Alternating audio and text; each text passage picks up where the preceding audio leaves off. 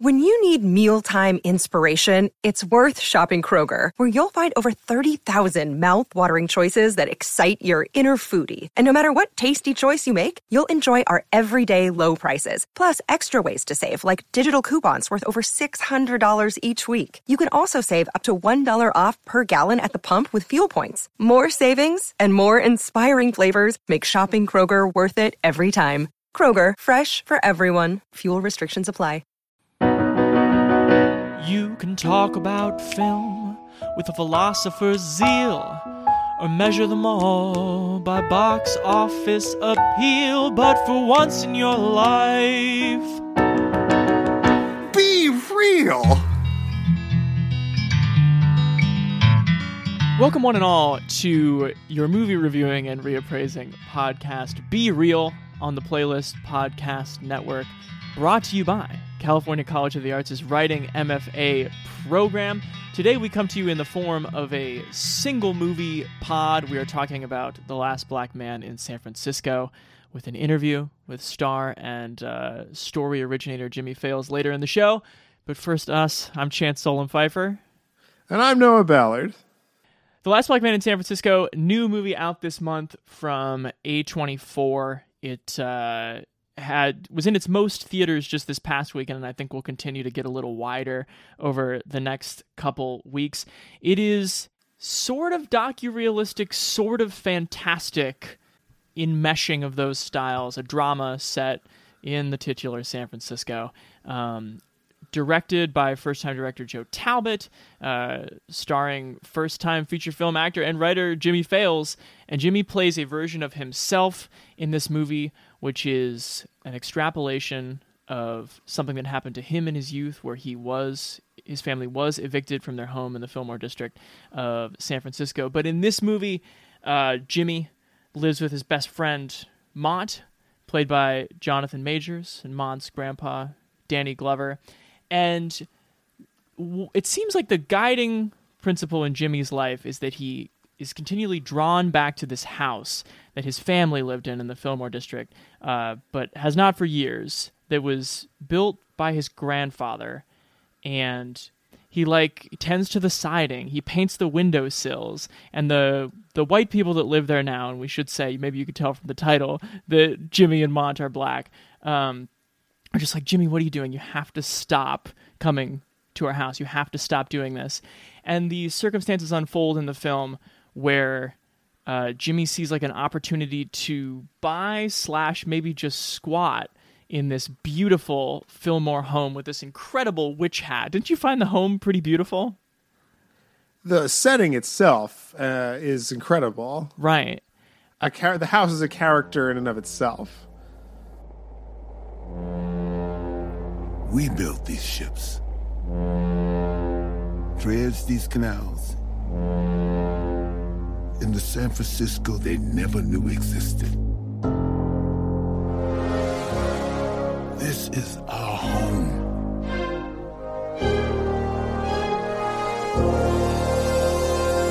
You two stick together. I always come back to the old house. What if it's empty? What if we just peeked inside? At their parties, you can put on one of your plays. We can yell. It is this house, our house. That's not your old house, and that's not your neighborhood. Hey, if you're going to San Francisco. And yeah, so it becomes like sort of like a partnership scheme movie that like drives through the second act. Uh, it's definitely kind of just like meditative on Bay Area and urban gentrification. Um, but that particular sort of exaggerated, uh, cruel San Francisco brand of it. Um, where do you want to start, buddy, before we talk to Jimmie later in the show? What is your relationship like with the city of San Francisco? Traveled there once when I was a kid. What about you? You were there recently. See, this is... I was. This is one of my favorite genres of movies, uh... which is why San Francisco is bad, because I happen to hold that belief too. What and, else falls in that category? Well, I mean, it may Zodiac? just be Zodiac, Bullet. uh, That's the takeaway from those yeah, films. But go ahead. There may be more.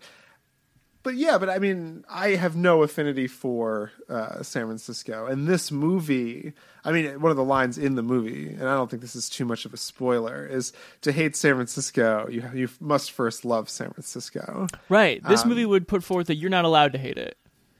Maybe I secretly do love it, mm. and that's the reason I hate it so much. Never heard you say but that. Actually, I just feel very ill at ease. Uh-huh. I described it once to you as having my internal gyroscope unable to flip over, as if I am an iPhone. Sure, that has nothing. To, that was a great metaphor, but nothing to do with gentrification. So the first ten minutes of the movie are sort of an art film that places us in San Francisco. Jimmy and Mont are just like skateboarding around, like sort of on the perimeter of the mission, uh, taking you through like what was once cool San Francisco and what was frankly black San Francisco. Right. And we go to these sort of odd shots of like these sort of uh, oblivious looking, uh, rich, but poor dressed white people who were like drinking their iced coffees and like walking their dogs around. Yeah. And it's just the sort of worst of the worst. And you just hate these people. You hate the conversations they're having. You just like hate their whole attitude. Uh, or at least that was my takeaway in the first sure. ten minutes. Uh, and then, of course, Chance, you mentioned it too. Once you get past that, and I was sort of happy the movie did get past that fairly quickly and getting into the quote-unquote plot of this movie, which is how, you know, Jimmy's going to take back the house uh, of his childhood slash his family legacy. Right.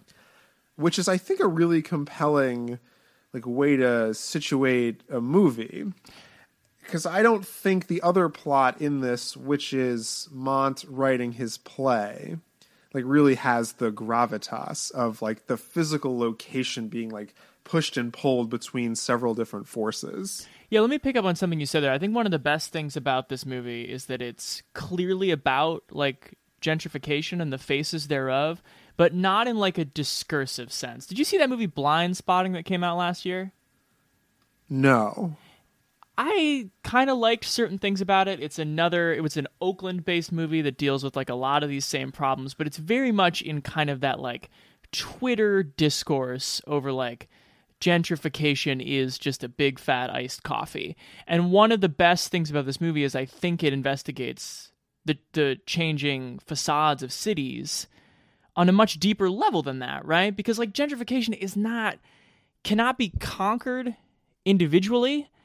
But when you when you explore it like deeply on an individual level in terms of like both the soul of what's being lost, the history that's being lost, the bizarre irony of the people who know a place best kind of craning their necks to get a look at something they know like the back of their hand, I think you start to understand like the emotional truths in what is otherwise kind of just like a you know, a big systemic lie that nobody can quite get their head around.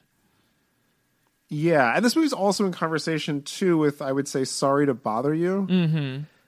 in the idea of how, I would say, people of color are expected to interact with the quote-unquote system. Yeah. So in this way, it's represented by, like, this this uh, sort of slimy realtor uh, played by one of my favorite bad guys, uh, Finn Wittrock. Yeah. He's just, like, always showing up as, like, the douchey older brother or, like, the best friend who's, like, really playing the main character or whatever. He also I have he played a token white desk jockey in If Beale Street Could Talk last year. So this felt Certainly. like just a different shade of that same office. Absolutely. Yeah.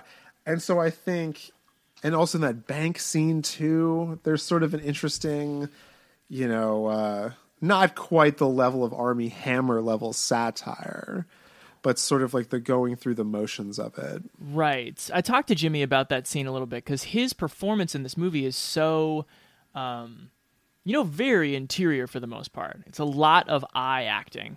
You're just looking oh. in his eye. You're just doing that hope check. Like, does Jimmy have hope in his eyes still? Because this, like, this could be sliding downhill. So when he kind of lets loose that salvo of like this is what I've got to do to the potentially suspicious white neighbor walking his dog in order for my plan to work. It's really fascinating. When he goes into the bank and he's like, give me as predatory of a loan as possible, I don't care. And the guy is so taken aback. It's a very fascinating second shade to that performance.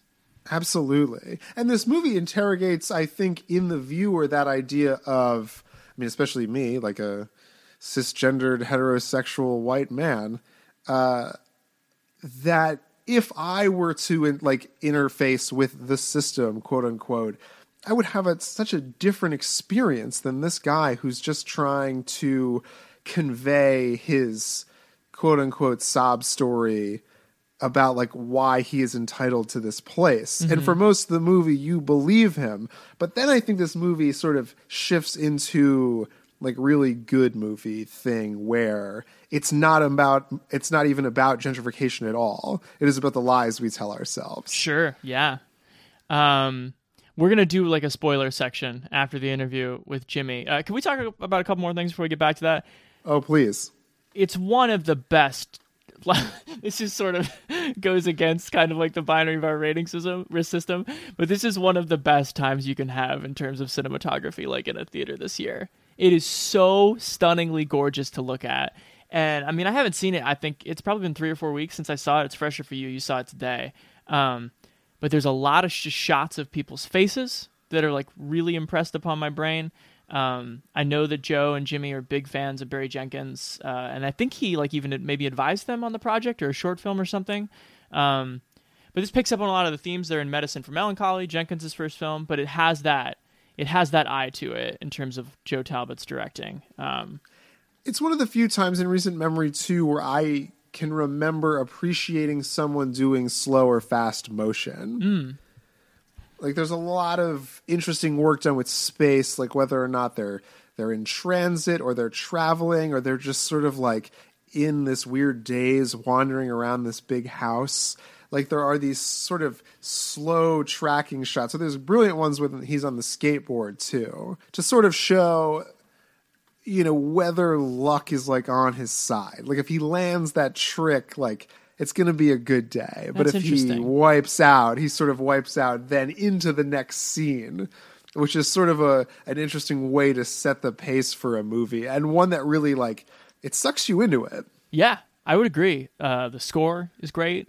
Um, it's tough not to love Jonathan Majors' face. I was so fascinated with his performance as Mont. And we'll talk, like you said, it's it's debatable whether like his character arc works, but the way he kind of like is such a physical like friend in terms of proximity to Jimmy and the way they move together. Um, you know, it has, and I mean this as a compliment, like You're, part of me was like, is that guy even there? Is like the twist of this movie that like he's an imaginary friend because he is so like locked in to Jimmy's passions. I mean, he's an artist. He's trying to document them for his play. But yeah, that performance from Majors is really good. Yeah, there's something a little of Mice and Men about them, isn't there? Indeed. Where you where you have, um, you know, in Jonathan Majors' Mont, a sort of Lenny. I mean, he's never dangerous or anything, and you never think... I was afraid this movie was going to shift into that cliche where it's like, oh my God, like he's going to cause a violent racial incident because of his like goofy personality, which thankfully like doesn't even come close to happening. Yes. But there is still something at play that allows him to observe this world in a way that no one else can, and that when someone needs to be told like a harsh truth, he is the one who becomes the vessel for that truth. Mm-hmm, mm-hmm.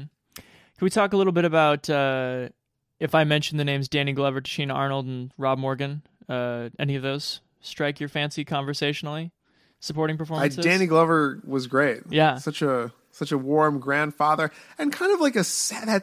I think the scene that got me the most, and this doesn't spoil anything, I don't think, but as... Uh, Mont is like moving some of his things into the big house. Uh, Danny Glover kind of corners him and is like, when are we going to brainstorm for your next play? Right.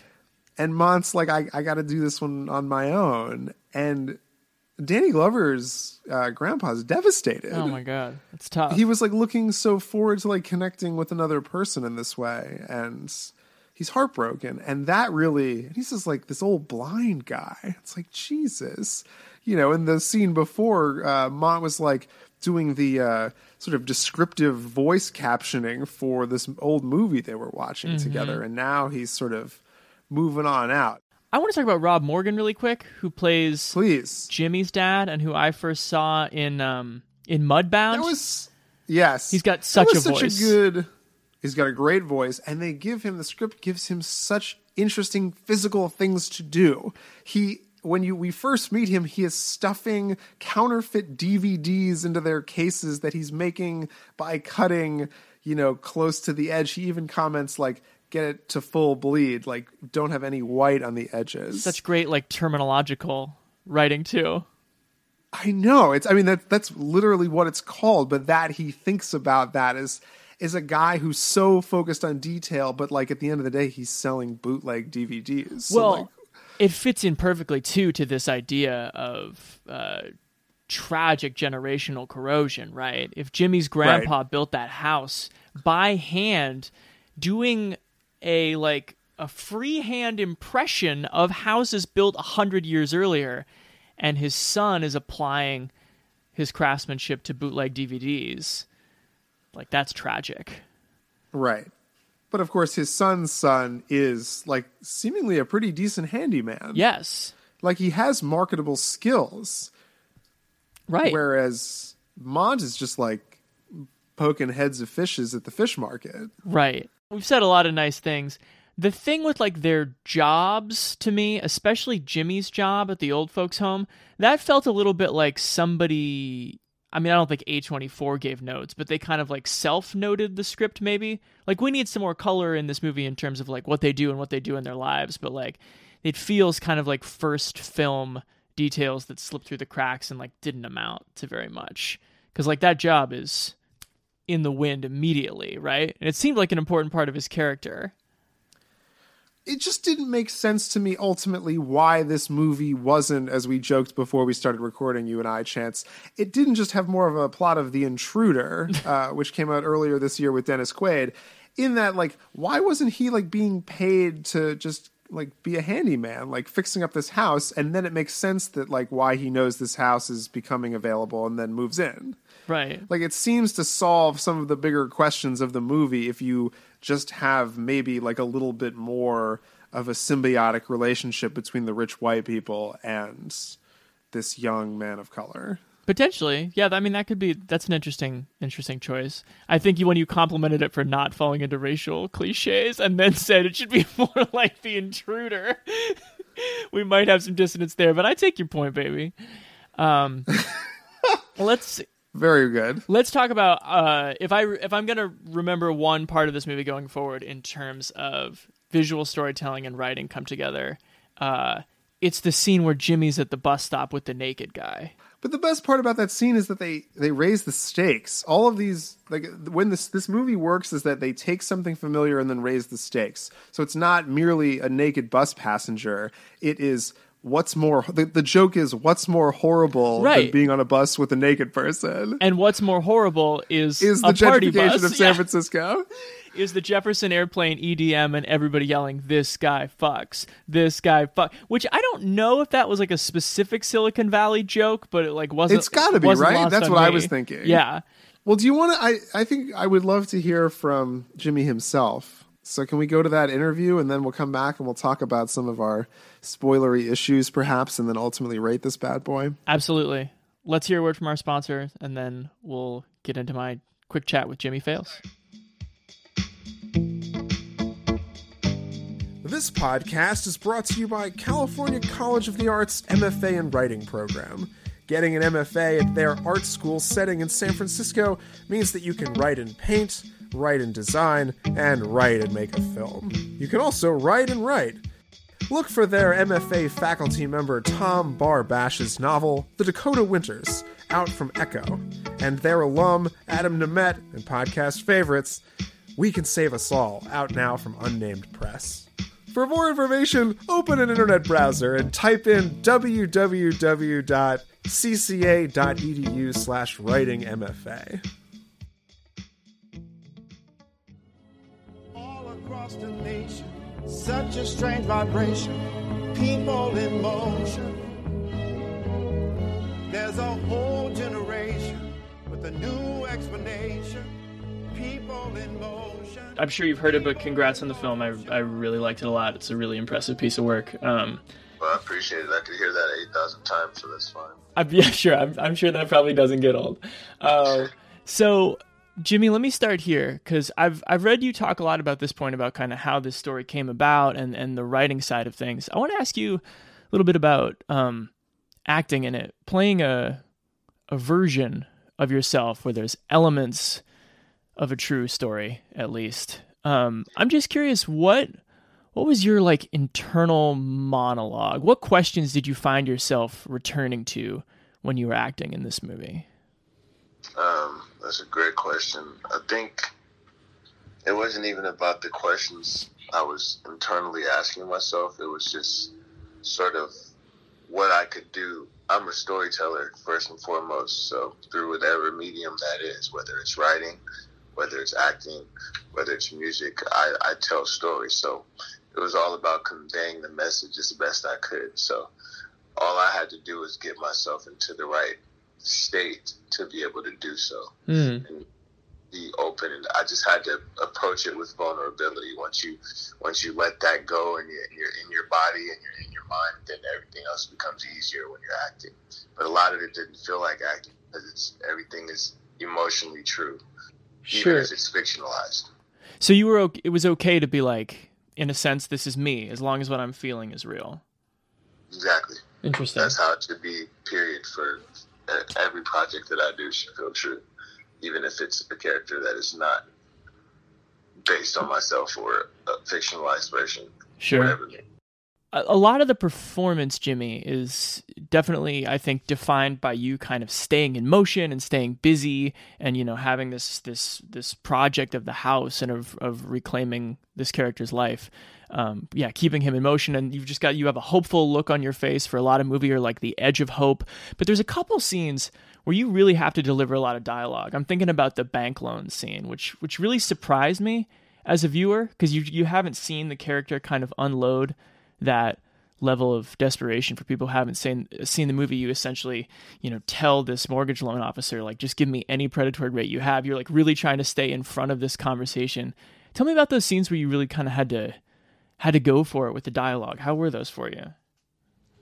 Uh, I mean, they were, you know, specifically the balcony scene was probably the toughest scene that I was working on. Oh, with the Segway tour?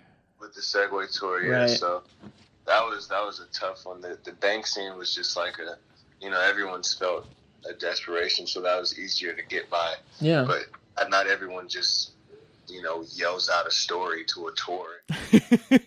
Or, you know what I mean? Yeah.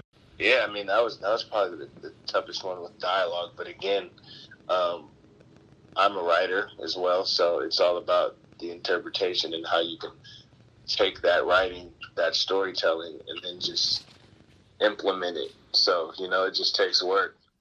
Are you as sort of tactile of a person as the Jimmie Fails in this movie? I mean, so much of that that that guy who we saw on screen is is defined by interacting with with tools and uh trinkets and instruments and skateboards. Is that is that true to you, Jimmie? I mean, I, yeah, I'm, I'm, you know, I'm a man of many talents. I like that. That's good. Good for you. I like to try it, you know. I mean, I mean, just, you know, if you send me some stuff, I'll try to build it, take it apart, rebuild it. I just try to do what I can because I'm not going to go to a trade school, you know. So I try to kind of teach myself so I can do things myself. Right, right. Um, I want to ask about the character of of Mont, because I, I, I wonder, I sort of had a suspicion, and just totally correct me if wrong, but I wondered if... is there some part of that character, Jimmie, that's like also a piece of you and maybe also a piece of Joe, to have this character in the movie who's also like documenting the events of the movie for his own piece of art?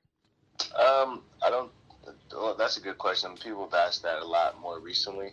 I think the relationship me and mine have is, has nothing to do with this, with, with Joe. It wasn't like we were trying to make Joe, but I think that me and Joe's basis for our friendship and being vulnerable and open and gentle with each other is what sort of, that's where it starts. So it does influence that relationship. But me and Jonathan are also boys, you know, so we, we take it, we took it from there after already kind of having a, a center from which we could, you know, spring from. In the in the script writing process, where where did the character of Mont come from? That idea of like, we're going to have a writer in this movie writing about the events of, um, of the movie. Well, it came from actually it, the, the character of Mont for a long time was going to be Prentice. It was based off of one of our friends called Prentice, who's a very eccentric sort of guy. Okay. Uh, and then you know Mont obviously being you know an incredible talent just took it to the next level sort of thing and created his own unique character that he did. So how did the physical chemistry with Jonathan Majors, who played Mont, kind of come about in in in this movie, Jimmy? Because it's so, I mean, from the jump, it's kind of like you guys, when you're whether you're sharing a skateboard or walking down a like a staircase, it's it's almost like you are kind of two halves of the same body. There's a real like symbiosis there. And I wonder, as performers, where that how'd that physical chemistry come together? Again, I just had breakfast with him this morning. That's just how we are. Okay. You know, and we also had a lot of time to build that bond before. Not a, not a lot of time. I mean, you would think we had more time, but, you know, probably about two weeks. But, you know, we also had to learn how to ride the skateboard together. We were, you know, we were just, you know, together all the time. You know, we would leave set and go to dinner together. I would sleep in his hotel room sometimes, you know, so, you know. To work on sharing that proximity. Exactly. Yeah. Uh, I'm not a skateboarder. What's the learning curve like on sharing a skateboard with someone? Uh, well, Jonathan wasn't a skateboarder either, but he's also very athletic. So it worked out that he's very coordinated and he's, and he's very balanced. Um, but it was sort of tough. Like I took, you know, the brunt of most of the falls. Oh, man. But, yeah, but that's all right. All right. You got a movie out of it. Yeah, exactly. Um, I wonder, one of the things that I responded to, Jimmy, and I think a lot of people will respond to, is just the the look of this movie, the direction, the cinematography. And I'm curious, what sense do you have when you're acting in it of, oh, this is going to look incredible? Or is it more just like, I'm got to do my thing, we'll see later? I've got, I've got a job to do. Yeah. And all you can do is just hope for the best. Also, know Adam Newport-Berra, who's a cinematographer, is one of my favorite photographers, so I have no worry about that at all. Sure. I had no worry. So, and I don't watch daily, so I was just like, whatever, you got the shot? All right, moving on. Let's go. Cool. Yeah. So then what was it like seeing it back for the first time for you? Um, it was, you know, I don't like to watch myself very much, but, again, Adam's my favorite photographer. Uh-huh. So, no, I don't like pictures of myself, but when he takes them, I do. So okay. I usually like to watch myself, but when Adam Newport-Berra is shooting it, then I do. So sure. it, it was it was cool to watch it. I was like actually able to sit through and look at myself for two hours. Stepping back for a second, Jimmy, I was curious. So the story, your story of the house, I, I'm I'm I was thinking about the evolution of it. You know, it goes from being something that happens to you in your childhood to a story that you carry around through adolescence and share with, with friends like Joe, to movie idea, to a script, to a movie you're actually making, and now to something that you are talking to veritable strangers about, um, like me. And does does working on a movie like this and talking about it, does it bring you closer, do you think, to the personal experience you actually had? Or is there maybe like a a distancing, preserving process? How how are you sort of feeling about all this in relation to your own story?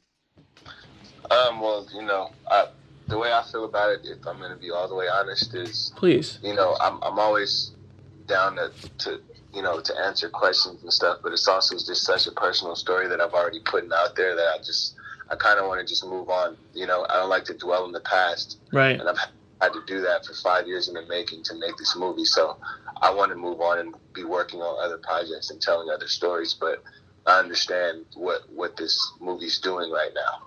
Sure. So I'm always going to be here and be present for that, but yeah, in all honesty. You're ready for the next step. Yeah. You already mentioned that the storytelling medium of your work going forward you, that you're willing to, to work across acting, across writing, across music. Uh, do you have an inkling yet of like what you what you might most like to do? Are there directions you're being pulled in creatively right now as you think about what's next? That's the thing. The way I work is, I, you know, I, I work on songwriting here. I work on writing a story here, and then I work on acting here. So it's always, I get waves of inspiration for each thing.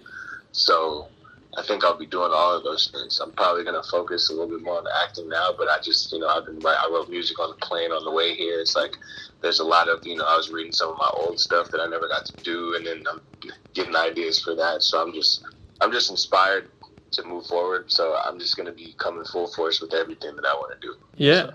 Tell me about your songwriting. Do you, do you, do you write mostly on an instrument, or is it lyrics first? No, it's lyrics. Okay. Yeah. Something you can do on an airplane. Exactly. Nice. How is writing on an airplane? I can imagine that going really well or really poorly. I hate flying in general, but it's not, it hasn't been that bad. You got to take your mind off it then. Yeah, exactly. Right on, right on. That's something I can do to not think about the fact that I'm in some vehicle in the air, thousands of feet in the air, you know. Sure. Then it's all good. There you go. There you go. Uh, well, Jimmie, I think that's about what I've got, man. But uh, congrats again on, on the movie, and uh, I hope that uh, I hope the next step is exciting. You don't have to dwell on the past for too much longer. Uh, and yeah, thanks for your time, man. Thank you, man. Take care. Appreciate it. Have a good one. All right. Maybe he's right. What if we shouldn't be here? Who should be here more? Some millionaire. All right, that was uh, Jimmie Fails, scribe and star of The Last Black Man in San Francisco. I think now Noah and I are going to talk about some spoilers for this movie, and then we're going to rate it. So maybe zone out if you plan to go catch it in the theater. But uh, Noah, what do you make of the end of this movie and the fact that the revelation, quote unquote, that Jimmie's grandfather did not build the house becomes central to Mont's play? It turns the movie inward. I think it's a good choice. Otherwise, it would be such a political film as to, like, not appeal to anyone, maybe. But at the same time, it definitely pulls a punch at the end by making it about this one man's inability to grow up and find purpose. Yeah, like, I think the part that works is that it kind of plays into this, like, constant allure of an American dream, right? Of this myth of the self-made man who's so skilled he cannot be denied. That's the imagined legacy of Jimmie's grandpa. That's the legacy that Jimmie, whether he knows it or not, is seeking to live up to. And when that turns out to be false, there is this very true feeling like, yeah, there are no exceptions to the rule. This has always been like a myth about opportunity in America, and maybe opportunity in San Francisco. I, but I think that, like, as you were kind of saying, I can't remember if it was before we started recording, but like, I think the fact that that is not true, or at least could not be true, is so, is such a clear possibility throughout, that then to be like, this is the thing, is this movie kind of like really like pinning the tail on something that's really just should be a more elusive message to the movie. And Mont staging a play around it to tell his friend almost feel makes it feel like a choice that is, on the one hand, both like a little contrived and melodramatic, but is like, what is your relationship with this guy that you thought the way to tell him this was to yell at him in front of everyone he knows? Like, aren't you right. guys tied at the hip? It's, it's you are tied at the hip, and it's also like, I don't know if it's supposed to put it in that vernacular or something of guys talking shit, and the only way that Mont knows how to do it is through a performance of this level where he embodies other people. Because it's not really a play. He's just sort of doing the impressions of three people he knows. You're right. It's like a, it's a one-man show. So maybe throughout the whole film, and we see these sort of cutscenes of it, but he's trying to speak like them. Yes. And maybe it is to finally convey to Jimmie, like, what he needs to hear. And thus is the argument of the movie of, you know, what these guys get out of these seemingly horribly toxic relationships they have with each other is some honesty. Jimmie's final memory of Kofi is Kofi saying, like, quote, some of the meanest shit anyone's ever said to him. Right. You know, But he wasn't wrong, and he's ultimately like the thing that maybe pushes this over the top. I mean, he's the one shouting at him like, what are you two guys doing in that big house? Mm. Like, why are you running away from like your lives? Yeah. Why don't you just come back here or never come back at all? But you can't put one foot in and one foot out. Interesting. And that's Kofi's ultimate message, which then Mont puts in a very sort of digestible theatrical production. Which the first half is pretty interesting. The second half is sort of bizarre and maudlin. Right. Yeah. I just felt like the the theme was self-evident. and to Right. But I don't think you needed... I think you're right. I don't think you needed to uh, have it be that him finding out that this thing that he later admits he knew the whole time... Yep. uh, is untrue. I think you could have had more scenes like the ones with the people on the little scooter things... Yes. And, which is a great you know, scene. Maybe have uh, Wanda, the aunt or whatever, say something like, oh, you know, your grandpa was full of shit or something. Sure, sure. Yeah. But then ultimately, I think if you don't have that craziness, then how do you land this movie? Like, is he just working at an Ace Hardware or something? Like, what is his growth here that he just can't be in San Francisco? It's a big mythic turn. You know, he ro- he rose out into the bay like he's in a well, Winslow just, but, Homer painting. But that's painting. Just what Mont's envisioning, because the two scenes, like, it, it's him on the pier and he oh, thinks about right. it and it cuts to him yeah. and then it cuts back to him earlier that, you know, when it was. So I think that's just a vision of it. I think, if anything, maybe he went to the other side of the bay or something. So much of what's good and bad about this movie is symptomatic of it being a first movie. All the cinematography tricks, all the music cues, all the feeling that there are stories to be stories and images and sequences to be unleashed that have been gestating with these guys for a decade and a half, maybe or maybe a decade. Um, and the way it comes out with such urgency, you know, on the one hand, this I trite thing to say, but it's like the highest ideal of like American independent film, to take this concept and the erosion of this city and like how it affects people that too many of the people in the audience don't think about. Like, it's doing like what we want American like independent film to do. And then, but then on the other hand, like, it's a first movie, so they want to make sure that you get it. And we got to make sure that the drama is like, you know, cut in such a way that this movie feels like sellable. And so like, you got to take the good with the bad.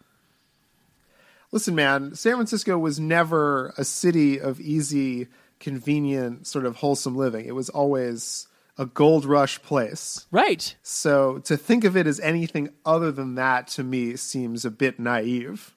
That family that is disputing the house, like, they've got their own troubles, too. I mean, I thought that was such a good scene when that woman was just sort of, the white woman who's ostensibly living in the house is just, after they've moved out, sitting on the stoop, just... you know, waiting to let go. She's had her dream home. Yeah. This house, it's it's almost like a haunted house story. And there's these like these ghosts and things. Right. And this one is from told from the perspective of the ghost. That's interesting. I mean, that's fascinating. How are we going to rate this movie? I think it's a good bad. Okay. I think it's like a tiny bit long. And I think it takes a minute to figure out what it's trying to do. But when it gets there, it's a good movie and a really interesting, albeit dark, character study. But I don't know that it has the kind of hang. Like, as you admitted, Chance, like all the performances are kind of inward. So it doesn't really have that hang that I think other movies of this genre uh, that are more watchable have. Yeah. So that's fair. I think it's good, good. Um, I think it's far from perfect. Um, but I think that the cinematography and like some of the the humor around, like, there is some good shit talk. The opening line of the movie is like, "Wow, like jail really messes a guy up, doesn't it?" Like, there is some. The script is good. Um, I yeah, I think it's. I think it'll end up being like somewhere in the thirty best films I saw this year, and uh, I would happily rewatch it. It's so beautiful, like shot for shot. It is really well shot, yeah. And I don't think... There's it a beautiful core relationship here, too. I'm not saying it's not a good movie. I just think by our scale, it could have been more watchable. Definitely could have been more watchable. Easily also could have been darker and more tragic. I'm very glad it wasn't. I think that the the image of freedom in the rowboat at the end, whether real or not, um, is stirring. And I felt was like uplifting. Whatever it meant, we all just kind of have to push against the current and go find whatever that next thing is. So, um, damn. Thank you. Uh, Last Black Man in San Francisco. Uh, it's in theaters now. If you're in a city that's probably suffering from gentrification, uh, I think it'll get into like even smaller markets as we as we move on. Thanks so much to Jimmie Fails for talking. Thanks to the Playlist Podcast Network for hosting us. Uh, find Indie Beat, the Playlist Podcast, all the great shows um, on on the network. Thanks to the California College of the Arts for sponsoring us, San Francisco's own. And uh, uh, and thank you, buddy, for chatting about this movie. Hey, buddy. Anytime. Always happy to watch a movie and then talk to you.